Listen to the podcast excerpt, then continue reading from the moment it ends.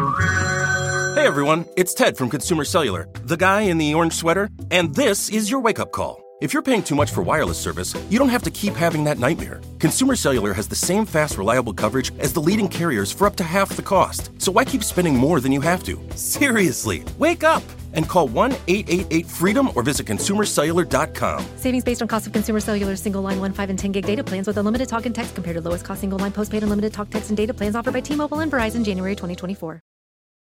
The living room is where you make life's most beautiful memories. But your sofa shouldn't be the one remembering them. The new life resistant, high performance furniture collection from Ashley is designed to withstand all the spills, slip ups, and muddy paws that come with the best parts of life. Ashley high performance sofas and recliners are soft, on trend, and easy to clean. Shop the high performance furniture in store or online at ashley.com. Ashley, for the love of home.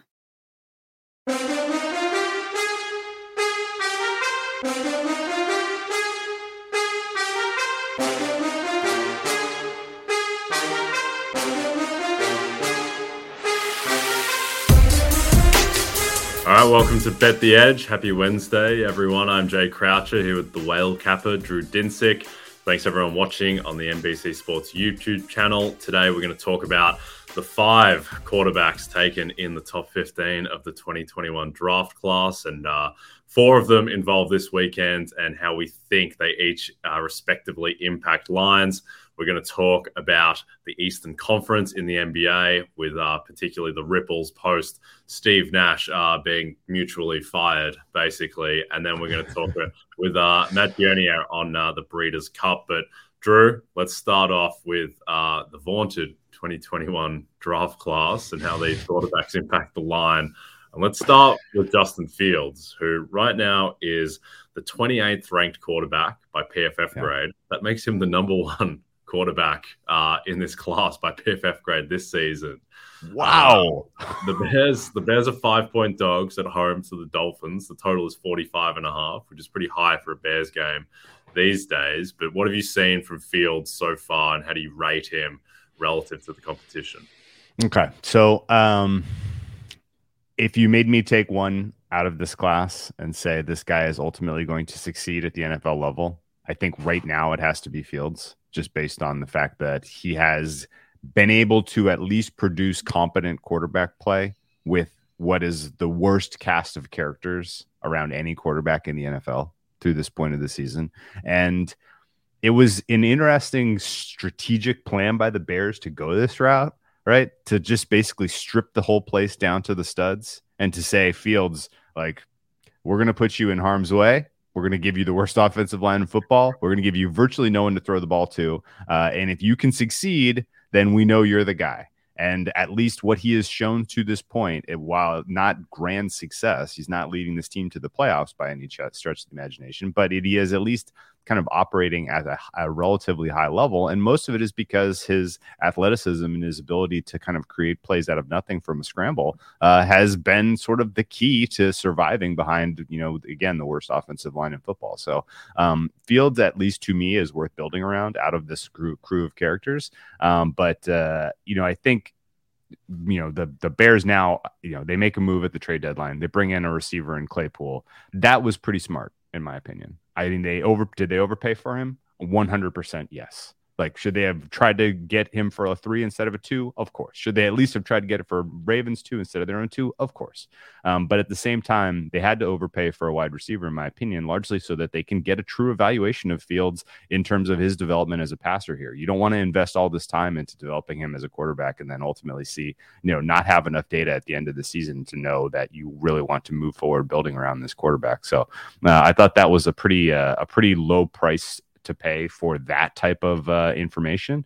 Uh, and, uh, you know, I think ultimately uh, expecting that Fields continues to develop as a passer to complement what is a very successful running game is, is sort of the baseline expectation. The last kind of key point here the NFL is changing. We've talked about this a ton right? The way that the defenses are generally playing two high safeties, uh, the cloud coverage um, has tacked into Fields' skill set being even more valuable.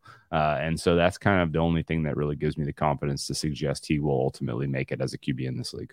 Yeah, I think you touched on it with that last point, with playing two high safety more than any time in NFL history, uh, with playing quarters, with basically incentivizing running more than ever before, making running more efficient than it's ever been in the NFL, with run efficiency catching up to passing efficiency. I think that Fields' skill set certainly is well married to that progression. And also now, like with Chase Claypool alongside Darnell Mooney, Khalil Herbert, even though he doesn't get used as much as he should, is one of the better running backs in the league. And now all of a sudden, this Bears offense is sneakily competent.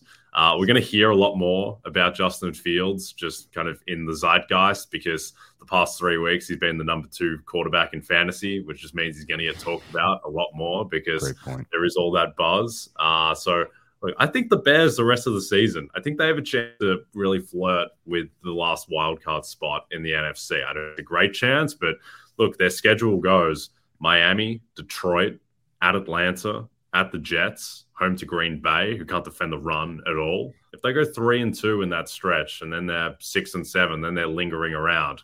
Won't bring up that they have to play Philadelphia and Buffalo after their bye, but I do think that they have a chance to make a bit of noise. And I think that Dolphins minus five is is a little bit too rich. I don't think. Firstly, losing Robert Quinn doesn't really matter. Doesn't, doesn't, matter. doesn't matter. Maybe, maybe, not. It might be a benefit. He was one of the worst ranked pass rushers by PFF grade. Uh, he wasn't giving them anything. Yeah, he was good last year, but he's not been good this year. Uh, and then Roquan Smith, that's a bigger loss. But at the same time, I think the perception of him is much inflated relative to his value. A lot of the perception comes because he gets a lot of tackles, which is not necessarily the single most valuable thing that a defensive player can do. So like, I think the Bears will be fine. They're like plus 1500 to make the playoffs in the NFC wow. still. I think that's a little bit too big. But uh, do you think the line, do you think Bears plus five uh, home to the Dolphins is worth a tickle?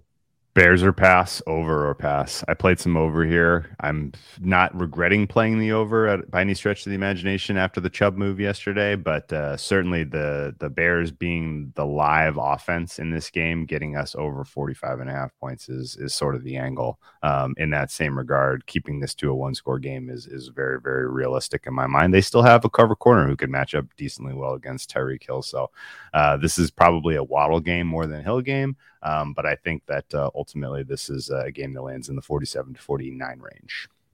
How much does Bradley Chubb move the line for the Dolphins? Half a point? Is he Bradley Chubb worth half a point? Mm, against this offensive line, I'll give you half a point. Yeah. Um, but I have not really been overwhelmingly impressed with Chubb throughout his career to this point. I think the Dolphins sold reasonably high on him. I mean, I think the Broncos, excuse me, sold reasonably high on him, but the but the Dolphins' backs were against the wall to get a pass rusher. So I, I, you know, that was a very neutral move in my mind. Yeah, I think Bradley Chubb. I agree. He does. He hasn't lived up to his draft capital or anything like that, nor even close. But I think he's probably worth more to the Dolphins than he would be for almost any other team because the That's Dolphins have not been able to generate a pass rush with four for a long time now. Uh, let's move on now to uh, to Trevor Lawrence, number one pick in the draft. He's minus ten thousand to go number one two weeks before the draft, which is one of the great bets of all time. Still uh, at minus ten thousand, uh, and he is a one and a half point dog to the Las Vegas Raiders. Jags at home. Raiders continue to get a crazy amount of respect. Uh, this is the I think the third time where they've been uh, maybe a surprising road favorite. They were two and a half point favorites at Tennessee, lost that. Uh, they were two point favorites against the Saints, ended up getting destroyed in that one, and now they're one and a half point favorites at the Jags. The Jags coming back from London, which doesn't help their cause. Also doesn't help their cause that apparently they're terrible now. Um, our swag. Uh, what have you seen from Lawrence so far? Certainly, he's fallen off after what was a pretty encouraging first three weeks. Yeah, the inconsistency is what scares you there. Um, he showed you some lows last year that were easy to kind of compartmentalize and put in a shelf, put up on the shelf, and say that might have just been because of Urban Meyer and the way he was developed. Um, but then you see them come out in a game like the the Broncos game, and you think, oh, um, if he is ultimately only going to give you the highs, which were not even really that impressive so far this season. The game against the Colts, the game against the Chargers, um, was more of a team effort, I thought, than it was on Lawrence per- performance, uh, you know, kind of characteristic. Um, it's concerning because the because again, like the highs haven't been high enough and the lows have been too low. You know, the median performance at 32nd best quarterback by PFF grading is horrific. I mean, that's this guy was supposed to be a generational talent, and now you need him to make a generational leap um, in terms of improving performance in order to realize the capital that they spent on this guy. Uh, they continue to add, add, add, add wide receivers around him. They give Christian Kirk, a, you know, an absolutely you know insane contract to you know, reset the market uh, to bring him a weapon this offseason. Now they go out and trade draft capital, bring in Calvin Ridley. Like they're trying hard to put the pieces around him to realize in this investment. Um, but uh, for whatever reason, either through kind of um, mistakes in development and or just you know he sh- the flashes he showed in college were more about you know do quality of competition more so than his kind of in inherent skill set then uh, whatever the case is he is trending bust. And it's sad because you want more good quarterback play in this league particularly in the afc south which looked winnable for this jags team. And uh, the fact that the jags are two and six after considering their otherwise relatively solid statistical performance this year is, is pretty depressing. Yeah i think the the highs that Lawrence has shown, and I go back to week 18 against the Colts last year, where he looked like the, the, second coming of Dan Marino, but those just haven't been they just they just haven't been prevalent at all. He had a first a pretty good first three weeks this season, but since then it's just all short intermediate stuff. There's no depth. He does have he kind of has weapons. He has better weapons than last year now with Christian Kirk, Marvin Jones Jr. Zay Jones has been perfectly fine. He has Travis Etienne, who right now is looking like a top six, seven running back in the entire league. And I think that next season, I mean, this might be Travis Etienne's team more than Trevor Lawrence's, but we'll see. Calvin Ridley obviously will make a bit of a difference as well. Are you still buying the Raiders minus one and a half point no, favorites at the Jags? No, no, like Jacksonville no. in that spot. I mean, this is Jags or pass again, but like, it, I mean, the travel spot is not great. You're coming home from London. You're playing a Raiders team that come, you know, that has stayed in Florida uh, to try to get right this week. A Raiders team that came, coming off of a horrific performance uh, where everybody was sick apparently. Um, but the idea that the Raiders are favored here, I, I don't get it. This Raiders team's not very good. They're not very talented. You look at how they're getting it done, and it's with uh, you know, with players that you kind of rate barely above replacement level. Uh, I I don't understand it. I don't understand the market support for this team. I just have not been betting Raiders games because the prices don't make sense to me. Yeah, it is baffling. I do think that last week was a little bit of an outlier in that uh, they will go over midfield on offense in this game before there's three minutes 15 left in the fourth quarter. Like that's not going to happen again. And also Davante Adams, who was ill all week apparently and was a shell of himself. Like Davante Adams healthy just have those types of games, but at the same time, he would rather that they uh, got over midfield before three minutes 15 left in the fourth quarter. So I think clearly as well, they have huge bottom falls out potential as well with Josh McDaniels, with now you know the playoffs being basically a pipe dream at this point for the Raiders, mm-hmm. even though their schedule isn't too difficult. Let's move on to Colts Patriots. Mac Jones, who obviously was firmly in the mix for offensive rookie of the year last year. I think he also was probably better last year, even than the perception of him. He got extremely unlucky with drops, with interception luck. By luck adjusted EPA, he was a borderline top 10 quarterback in the NFL last year. I have no idea what the hell is happening this year. He's the 37th ranked quarterback by PFF grade. Uh, and there's only 38 quarterbacks who qualify for that. So he's basically been the worst quarterback in the NFL. And I've gone from thinking when Mac went down, and he wasn't great the first three weeks, but he was still, that was such a small sample. I thought that he would be worth around like four points over Bailey Zappe, And then Zappe shows that he's better than expected. And then I thought it was more like three, two and a half, two. Now I think there's no difference between them whatsoever with Mac Jones in this current state. I think Jones probably has more upside to get back to a above average level than Zappe, just because he's shown it last year and he still is a second year quarterback. But mm-hmm. I mean, the line is telling you right that the market has given up on Mac Jones. The fact yeah. that they're only five and a half point favorites over Sam Ehlinger, who couldn't do anything in a Colts team that is is dreadful at the moment. Uh, what's going on with Mac Jones? It's even more than that. The market bet against him. They bet on Sam Ehlinger. Yeah. It was this was six. It moved to five and a half. So place is five. Like the yeah, like that that is very telling. Um, I'm I'm the buyback here. I like New England at the cheaper price. Yeah. Uh, Mac Jones has been awful, and I if again like quarterback development is fickle he maybe had a little bit too much success when it really wasn't about him last year. It was more about the pieces around him. It was the running attack, it was the scheme, it was the offensive line, it was the incredible coaching, it was the defense, right? Like the it was a team effort that really got New England in position for a playoff spot last year. And maybe Jones was kind of a little bit too confident in his contributions to that when it was really just he was playing very game manager football. He wasn't really being asked to do a ton. Uh, and when he was asked to do stuff, it was largely catching other teams by surprise because they didn't really know he had those weapons or he wasn't going to take those shots. Um, and now coming into this season after a full off season where they have kind of just malpractice on an organizational level, what the Patriots have done to him in terms of shattering his confidence.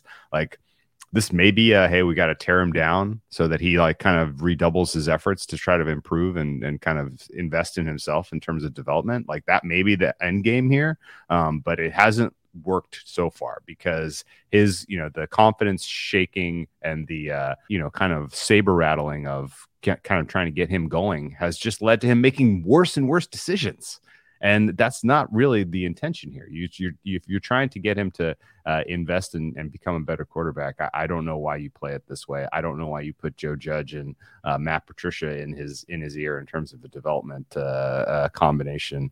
Um, Belichick really playing with fire here, and uh, you know the pulling him for Zappe at home in a primetime game against the Bears was weird. Um, and uh, you know, I'm I'm hopeful that he bounces back here against an Indianapolis team that has huge, huge, huge uh, issues, questions with the personnel on the defense side of the ball, um, and Sam Ehlinger, who it doesn't seem like Frank Reich really wanted to go to. so uh, you know, this is uh, if if this wasn't an Indianapolis team that's uh, kind of in shambles, then I would be uh, more concerned that. Um, uh, that the Patriots are only laying five and a half. Yep. The one concern I would have is that the Patriots' run defense has been terrible all season. We saw what Chicago did to them uh, just a week ago, a week and a half ago. So that would be the concern is that, I mean, Jonathan Taylor is still on the Colts, even though he's been a ghost and unsighted, and that offensive line has been bad. But for if I think that the Colts will be less punished for having Sam Ehlinger in this game, perhaps, than other games, just because they will try and, and run the ball and they theoretically have an elite running back, even though he hasn't shown it. And uh, I look forward to Mac Jones uh, quarterbacking the Colts next season. Uh, brand. Uh, let's jump to Bills Jets. Bills are 13 point favorites uh, at the five and three New York Jets. And Zach Wilson was definitely the story of the the Jets game against the Patriots with three interceptions, two of the most baffling ones you'll ever see. Uh, he basically he had the Amari Cooper interception, except Zach Wilson is a quarterback, uh, so you don't get that pass and you try and throw it away, and then you throw a pick. Uh, if not for Sam Ehlinger, I would say that Zach Wilson is the worst quarterback in the NFL right now, uh, and the numbers the numbers would back that up. But it's not just that. Just watching him, watching the way that he drifts in the pocket. He hangs around. He hangs around. He drifts out to his right. He invites the pressure for no reason. He just doesn't give up on plays the way he should. Maybe more than any quarterback I can remember. Zach Wilson just refuses to give up on plays, uh, and he's not Patrick Mahomes, so he can't do that. Uh, what are you saying from Wilson so far? And is he of the five quarterbacks? You know, in the first round, including Trey Lance, is Wilson number five on your list right now? Yeah, he he's the guy that I would have the highest conviction you need to move on from. Um, particularly because the Jets have invested so heavily in young players to put around him, and it's not working. Um, and the by all accounts, the players that they have put around him, uh, both from just a just a talent standpoint and production standpoint. You know, the you know Breece Hall obviously out, but Hall has pop. Garrett Wilson has pop. Uh, Sauce Gardner is obviously a future star. Like now, you have a young nucleus that you need to build on quickly, and you have to do it with a cheap quarterback. And Zach Wilson does not look like the answer. Now, you know, what do you do? That's a different question. You know, you're not going to have quite high enough of a draft pick to get an obvious crack at one of the top guys in this year's class.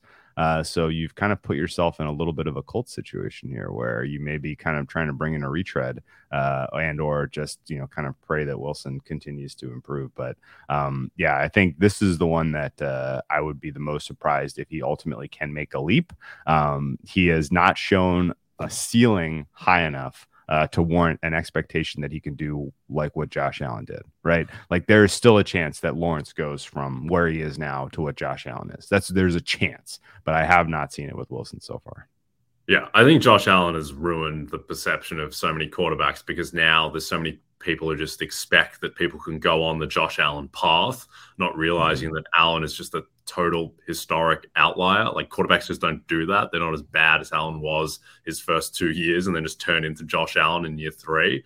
But uh, yeah, I would not be I would not be feeling good uh, about Zach Wilson, and I really I think they should be starting Flacco because they can make the playoffs um, if they do. I guess you, you still have to see what you have in Zach Wilson, but yeah, I think uh, the time time is running out. Yeah, Flacco may get. I mean, excuse me, Wilson may ultimately get benched this year, um, which would uh, kind of set up a nice opportunity. Once Geno Smith retires, Seattle can can bring in Zach Wilson and uh, and he can lead the team to more more playoff situations. So nice little nice little potential Geno Smith uh, Zach Wilson parallel in like eight years.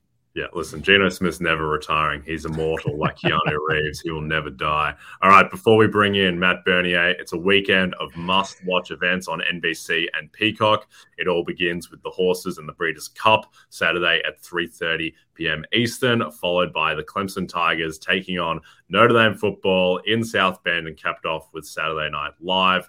The action continues Sunday with the NASCAR Cup Series Championship at 3 p.m.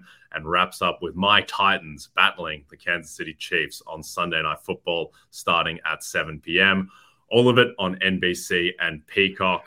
The living room is where you make life's most beautiful memories. But your sofa shouldn't be the one remembering them. The new life resistant, high performance furniture collection from Ashley is designed to withstand all the spills, slip ups, and muddy paws that come with the best parts of life. Ashley high performance sofas and recliners are soft, on trend, and easy to clean. Shop the high performance furniture in store or online at ashley.com. Ashley, for the love of home. Hey everyone, it's Ted from Consumer Cellular, the guy in the orange sweater, and this is your wake up call. If you're paying too much for wireless service, you don't have to keep having that nightmare. Consumer Cellular has the same fast, reliable coverage as the leading carriers for up to half the cost. So why keep spending more than you have to? Seriously, wake up! And call 1 888 freedom or visit consumercellular.com. Savings based on cost of consumer cellular single line 1, 5, and 10 gig data plans with unlimited talk and text compared to lowest cost single line postpaid unlimited talk, text, and data plans offered by T Mobile and Verizon January 2024. The Angie's list you know and trust is now Angie, and we're so much more than just a list. We still connect you with top local pros and show you ratings and reviews, but now we also let you compare upfront prices on hundreds of projects and book a service instantly. We can even handle the rest of your project from start to finish. So remember, Angie's list is now Angie, and we're here to get your job done right. Get started at Angie.com. That's A N G I, or download the app today. This football season, PointsBet is bringing you a better way to bet live on games, which means before this ad is over, you can place a live same game parlay, bet on the next drive to be a touchdown, and cash out your live second half over bet. So whether you are on the move or on the couch, do it live on PointsBet. Download the PointsBet app today and sign up with the code BetTheEdge to get a second chance on your first five bets up to $100 each. New customers only must be 21 plus and present in Colorado, Iowa, Illinois, Indiana, Michigan, New Jersey, New York, Pennsylvania, Virginia, West Virginia, Kansas, or Louisiana. Void where prohibited. Louisiana license pending in partnership with Louisiana iGaming LP, DBA Boomtown, New Orleans. Second chance means that if any of your first five cash bets first five bet per day for five consecutive days on a fixed odds market loses, you will receive free bets in the amount of the losing wager up to $100 each. Additional terms and conditions apply. See the promotions page and terms and conditions section of the PointsBet website for more details. Gambling problem? In Colorado or Kansas, call 1 800 522 4700. In Iowa, call 1 800 BETS OFF. In Indiana, call 1 800 9 with it. In Michigan, call 1 800 270 7117. In Virginia, call 1 888 532 3500. And in Louisiana, call 1 877 770 STOP. 1 877 770 7867. If you or someone you know has a gambling problem and wants help in Illinois, New Jersey, West Virginia, or Pennsylvania, call 1 800 Gambler for crisis counseling and referral services or visit www.1800gambler.net. Gambling problem? Call 8778 HOPE New York or text HOPE NY 467369 in New York. All right. Let's see if we've got Matt Bernier. All right, Matt, I think you're you're at Boston Airport. A bit of a shaky connection. So let's see how we do here. How are you? Yeah, heaven on earth, Logan Airport. I mean, where else would you rather be on a Wednesday morning? Outstanding. All right, let's jump straight into it. First race, we want to talk about the juvenile fillies turf. Matt, what are you looking at here? Yeah, look, a, a bit of a chaos race. Two year olds this time of year, they're babies. They're still figuring things out. Uh, the 11G Laurie goes out for Graham Motion. He's won multiple Breeders' Cups. He's won a Kentucky Derby, a Dubai World Cup in the past. So the man knows what he's doing. In G Laurie, her debut, it didn't come back fast on the clock. Uh, but she looked really good winning down at Colonial in Virginia. She came back in a grade one up north of the border in Canada, and unfortunately, the trip was just miserable. No pace. She's in boxed up amongst other horses. She never really had a chance to run. She's 12 to 1 on the line, and they're going to put blinkers on. They also pick up William Buick, who is the best rider in Europe. So I think there's no small feat, nothing to uh, sneeze at there. Again, it's a bit of a chaos race. I don't want to get stuck into anything too short. I think G. Laurie has as good a shot as anyone at double digit odds. I love that, man. That's a wild card pull. The juvenile turf turf race uh, and getting a twelve to one early on Friday would be just awesome. So great, uh, great look by you on G Laurie. Uh, on Saturday, kind of kicking off uh, some of the high stakes uh, stuff. Race number five, we get the mile uh, on the dirt track. It's a three year olds and up, and an absolutely loaded field. any kind of early leans here as you break this one down? No, honestly, of the two mile races, Drew, I prefer the turf. The dirt mile is just kind of another chaos race where I wouldn't be surprised if any one of six or seven won. Um, I think you're going to be able to get good value in that spot, but I don't have a strong conviction about one horse over another. As far as the turf mile is concerned, a little bit later on in the card, everybody's going to be looking at Modern Games, who was so impressive for Charlie Appleby winning up at Woodbine a couple months ago. I like Annapolis, the horse that won the local prep for this race, the Coolmore Turf Mile at Keeneland. He's a three year old. He took on elders for the first time that day last month. And yeah, he had a perfect trip saving ground. And everybody wants to look at it and say, how could you possibly back a horse getting a perfect trip again? It's very unlikely. Um, people are discrediting the fact that the pace completely melted down, and Annapolis is very close to it. Um, I think he works out another similar trip here on Saturday afternoon, and you can't overlook Todd Pletcher the way that he's gone over the past month and a half, two months. Uh, Pletcher has a number of live charges this weekend. I think Annapolis is as good as any of them, and he's 10 to 1 on the line. Okay. Matt, let's close out with the big one, the classic, 5.40 p.m. Eastern on NBC. Who do you like here?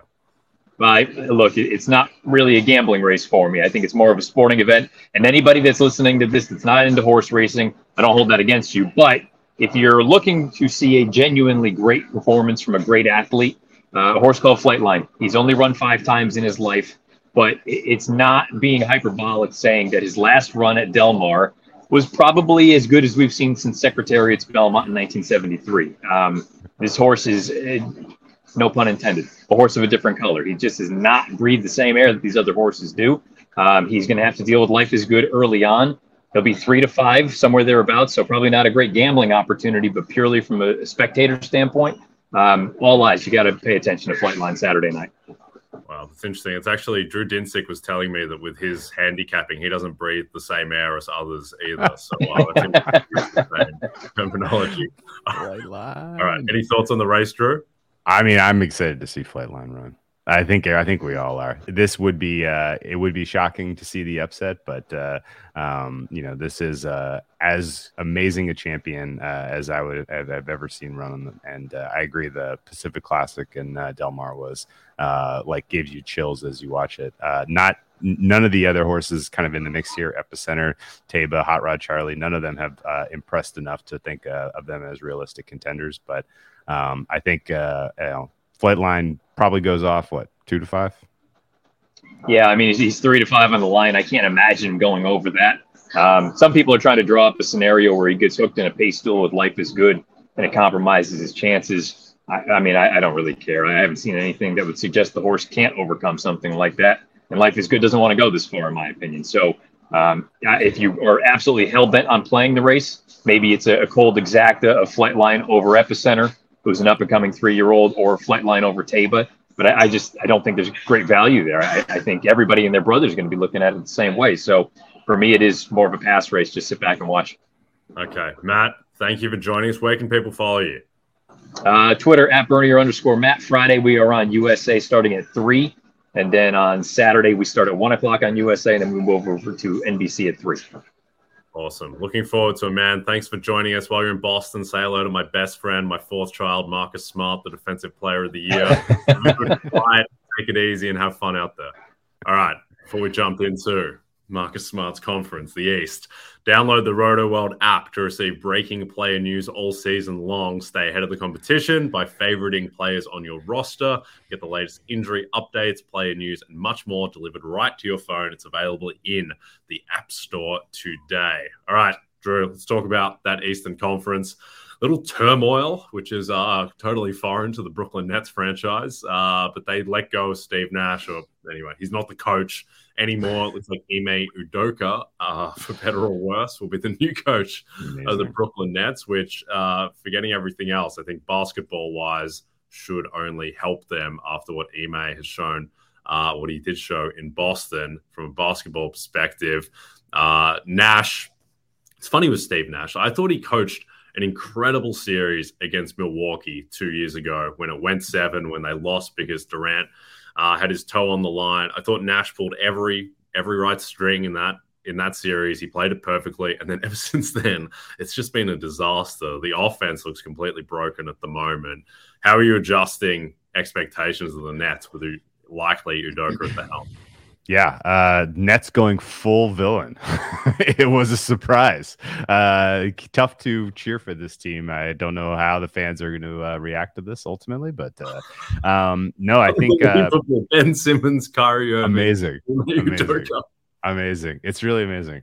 Um, as I look at their schedule, the bottom is not in for this Nets team, and it's not close.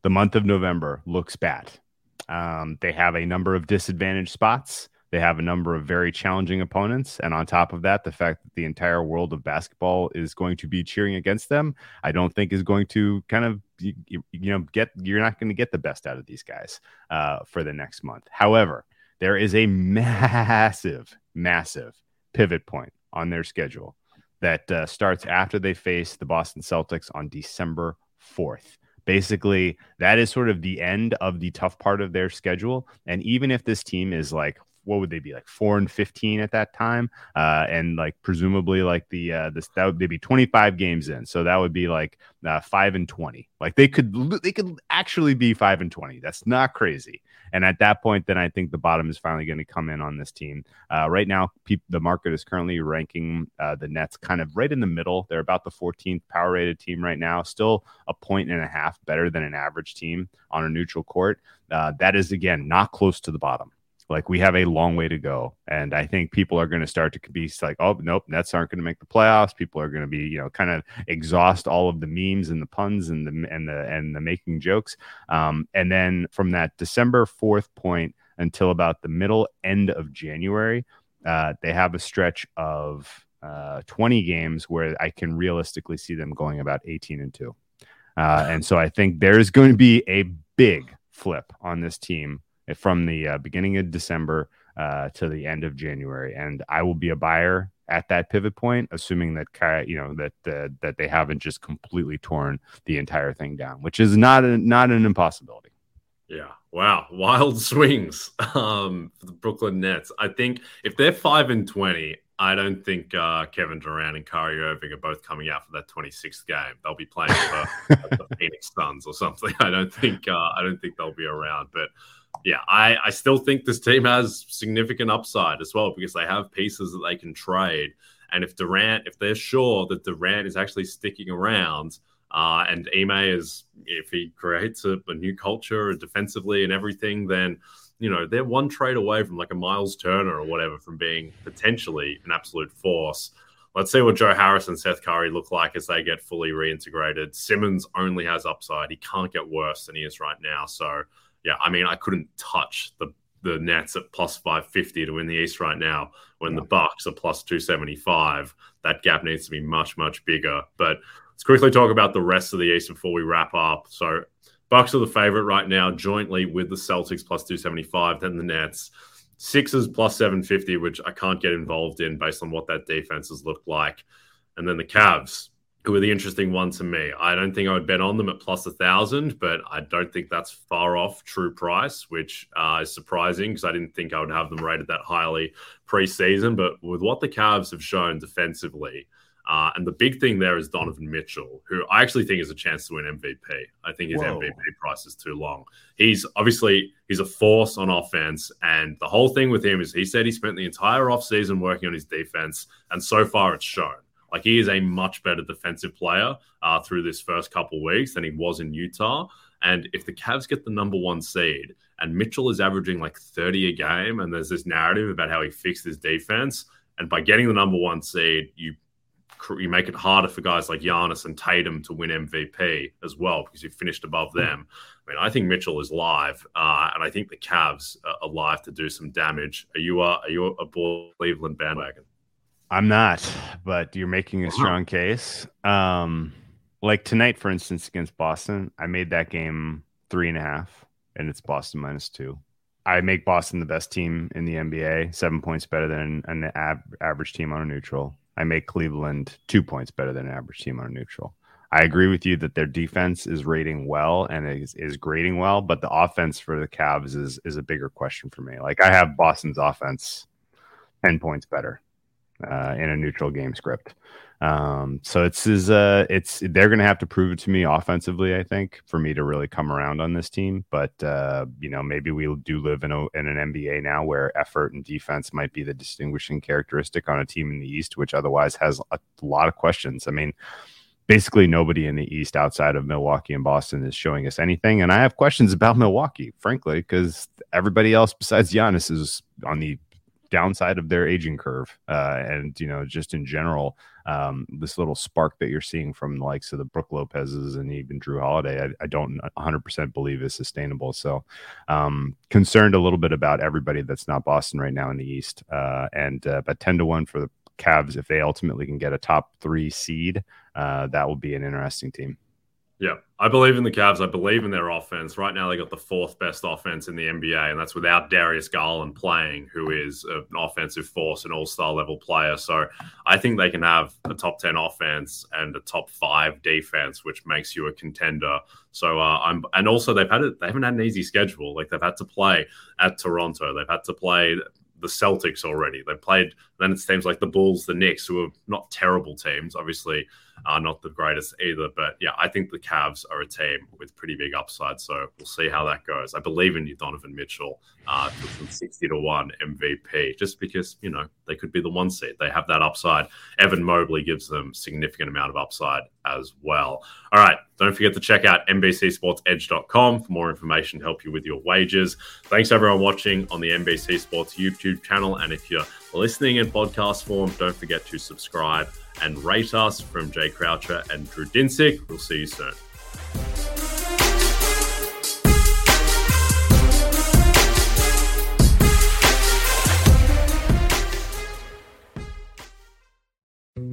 Dietz and Watson's been making meats and cheeses the right way since forever. What's that mean? It means never cutting corners, ever. It means cooking, not processing. It means our Virginia brand ham that's cooked to perfection, then twice baked to layer the flavors. It takes more time, but you can taste the difference. We come to work every day to do it the right way, even if it's the hard way. Because if it's not right for us, it's not right for you. Dietz and Watson, it's a family thing since 1939. Whether you're a morning person or a bedtime procrastinator, everyone deserves a mattress that works for their style. And you'll find the best mattress for you at Ashley. The new Tempur-Adapt collection at Ashley brings you one of a kind body conforming technology, making every sleep tailored to be your best. The collection also features cool to the touch covers and motion absorption to help minimize sleep disruptions from partners, pets, or kids. Shop the all new Tempur-Adapt collection at Ashley in store or online at ashley.com. Ashley, for the love of home.